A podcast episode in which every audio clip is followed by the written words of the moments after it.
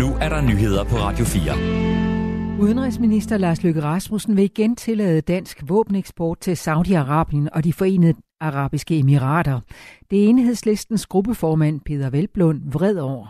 Jeg betragter det som et, øh, et fuldstændig rystende brud øh, på den praksis, vi har haft indtil nu.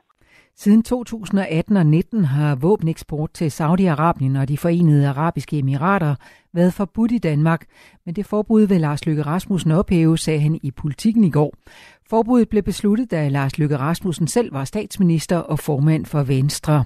Det skete efter mordet på den saudiske journalist Kamal Khashoggi og er frygt for, at det militære udstyr kunne blive brugt i krigen mod Yemen. Peter Velblom forstår slet ikke beslutningen.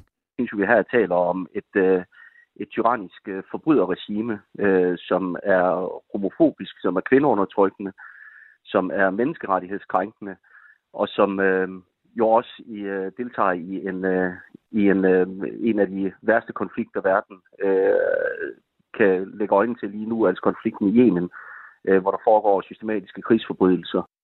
Lars Løkke Rasmussen indrømmer i politikken, at det er et stort dilemma at tillade våbeneksport til de to lande igen, men at der i virkelighedens verden er brug for våben. Det argument køber Peter Velblund ikke. Mener vi, at vi bestemt står i en øh, meget ustabil situation i verden, og derfor er der jo nu, som nogensinde før, brug for en international retsorden. Øh, og der handler det jo netop om at placere sig på den rigtige side i historien. Ifølge politikken drejer det sig om, at der fremover kan blive givet tilladelse til eksport af våben, som for eksempel kan være militære softwareprogrammer og radarreservedele. Enhedslisten har nu kaldt udenrigsministeren i samrådet, hvor Lars Løkke Rasmussen skal forklare sin beslutning. Der er endnu ikke en dato for samrådet, hvor det også er muligt at stille spørgsmål mundtligt efter paragraf 20 spørgsmål i Folketingssalen. Flere nye overenskomstaftaler er forhandlet på plads i dag. Det gælder blandt andet for VVS-området, HK-ansatte og journalister på dagbladet.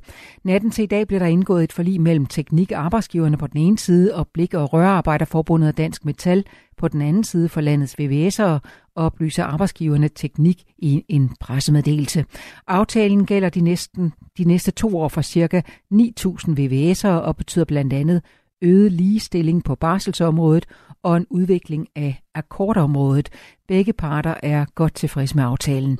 Også HK Privat, HK Handel og Dansk Industri har fået en ny overenskomstaftale. Den gælder omkring 8.000 ansatte, som blandt andet tæller administrative medarbejdere i speditions- og logistikfirmaer, og lageransatte i byggemarkeder. Aftalen giver 4% lønstigning til alle i overenskomstperioden. I år sker forhøjelsen i form af ændret pension, hvor arbejdsgiver hæver indbetalingen til 10%, og lønmodtagerens indbetaling falder fra 4 til 2%, oplyser HK Privat i en pressemeddelelse. I nat blev der også lavet en aftale mellem Dansk Journalistforbund og Danske Mediers Arbejdsgiverforening om en ny overenskomst, skriver Fagbladet Journalisten.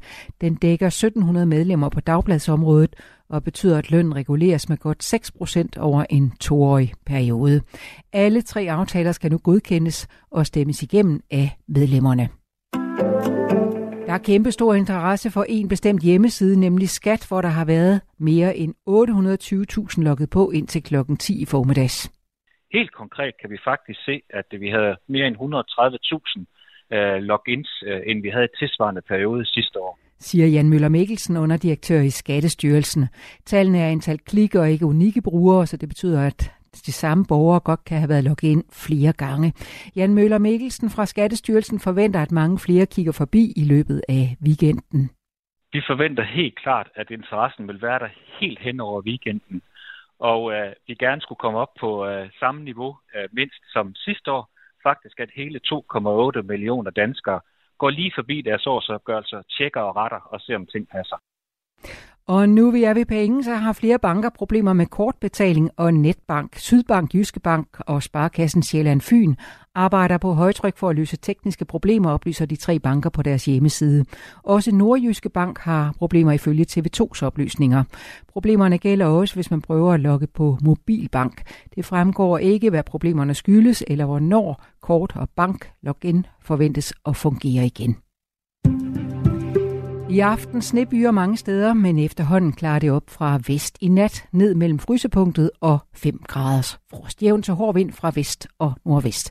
Det var nyhederne med Susanne Digmar.